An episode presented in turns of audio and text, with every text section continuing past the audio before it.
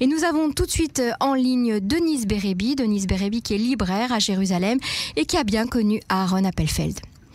Bonsoir Denise. Bonsoir Manuel.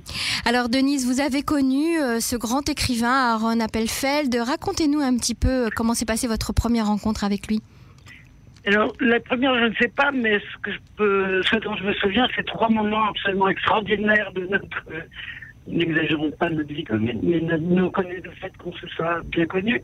C'est que en 2004, il était dans le magasin à la librairie Versa avec euh, cette traductrice, Valérie, Valérie Lenati, et le téléphone de Valérie a sonné et elle a appris, et nous on s'est rué évidemment sur l'internet, qu'il venait de recevoir le prix Médicis étranger. Mhm. Ça, évidemment, ça vous marche. Bien sûr. en 2008, Israël était euh, l'invité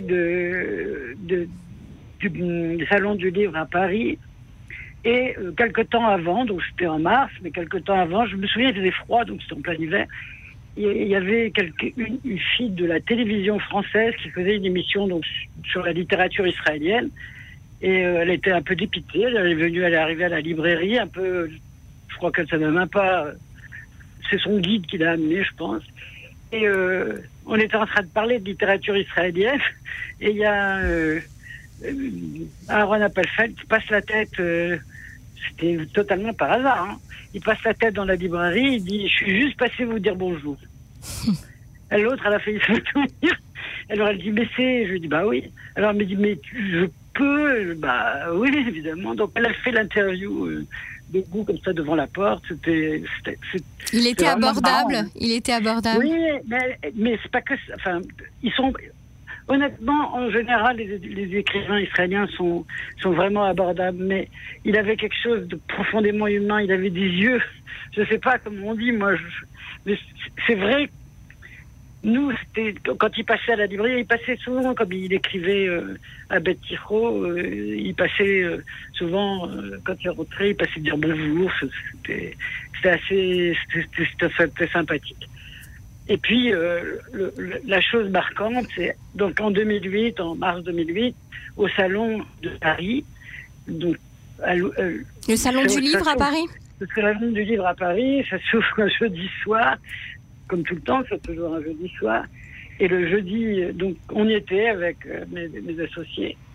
Et, je sais pas, à 11 h du soir, les, les, tous les organisateurs étaient là, ils nous demandaient si on pouvait pas leur amener des livres. Ils avaient jamais vu ça. En deux, en trois heures, ils avaient vendu absolument tous les livres qu'ils avaient d'Aaron Appelfeld. C'est magnifique. Voilà, ça, ça, c'est vraiment voilà, c'est marquant. Personne ne se souvenait d'un tel succès. Et voilà, puis un jour, euh, il, il, il, on faisait une émission, enfin, la France, je crois que c'était je sais pas exactement quelle télé faisait. La chaîne Arte, je crois, non? C'est Laura Adler qui fait quelque chose sur le voyage. Je me souviens plus trop bien. Valérie Zenati devait faire la traduction, elle n'a pas pu venir. Et j'étais en charge donc de. On m'a demandé de, de traduire, de faire la traduction pour cette émission. Et quand on est sorti, Laura Adler était totalement, mais totalement, elle le connaissait par cœur, elle avait lu tous ses livres, elle le rencontrait pour la première fois.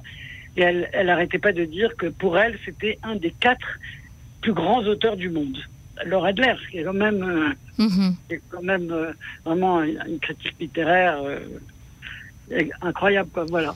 Alors sur la quantité d'ouvrages de Aaron Appelfeld, quels seraient les livres que vous conseilleriez en première lecture pour des gens qui ne connaissent pas?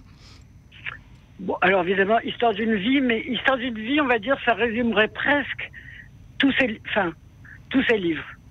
Parce que vous avez Silly, moi c'est le premier que j'ai lu, c'est l'histoire d'une petite fille qui est dans, perdue dans la forêt. Oui, c'est un peu son, son histoire, hein, c'est son autobiographie. tous ces livres sont son histoire. Tout, mhm. Dans tous ces livres, il y a un peu de Aaron Appelfeld qui se promène euh, depuis l'enfance, avec Silly par exemple, ou les deux livres pour enfants, euh, Adam et Thomas, et, et les longues nuits d'été. Mhm. Euh, c'est des livres pour euh, la jeunesse, pour l'enfance. Euh. Bon, évidemment, euh, ils grandissent les enfants après avoir lu ça. Parce que c'est pas évidemment, surtout ceux d'aujourd'hui, quand ils lisent hein, ce gamin de, de, de, Parce que dans les longues nuits d'été, c'est un gamin qui a, 5, qui a 7-8 ans et qui. que le, les parents veulent sauver ils le, donnent à, un ancien militaire qui avait travaillé chez eux et le bonhomme va l'emmener sur les chemins pour ne pas qu'il soit repérable. Mhm. Mais attendez, enfin, je veux dire, c'est. Ne c'est dévoilez pas la suite, Denise, ne dévoilez Non, non, pas. c'est beaucoup. Non, non, je découvre pas, mais c'est beaucoup l'hiver. Enfin, c'est tout le temps. dans- Ça se passe tout le temps dans les forêts. Il fait froid.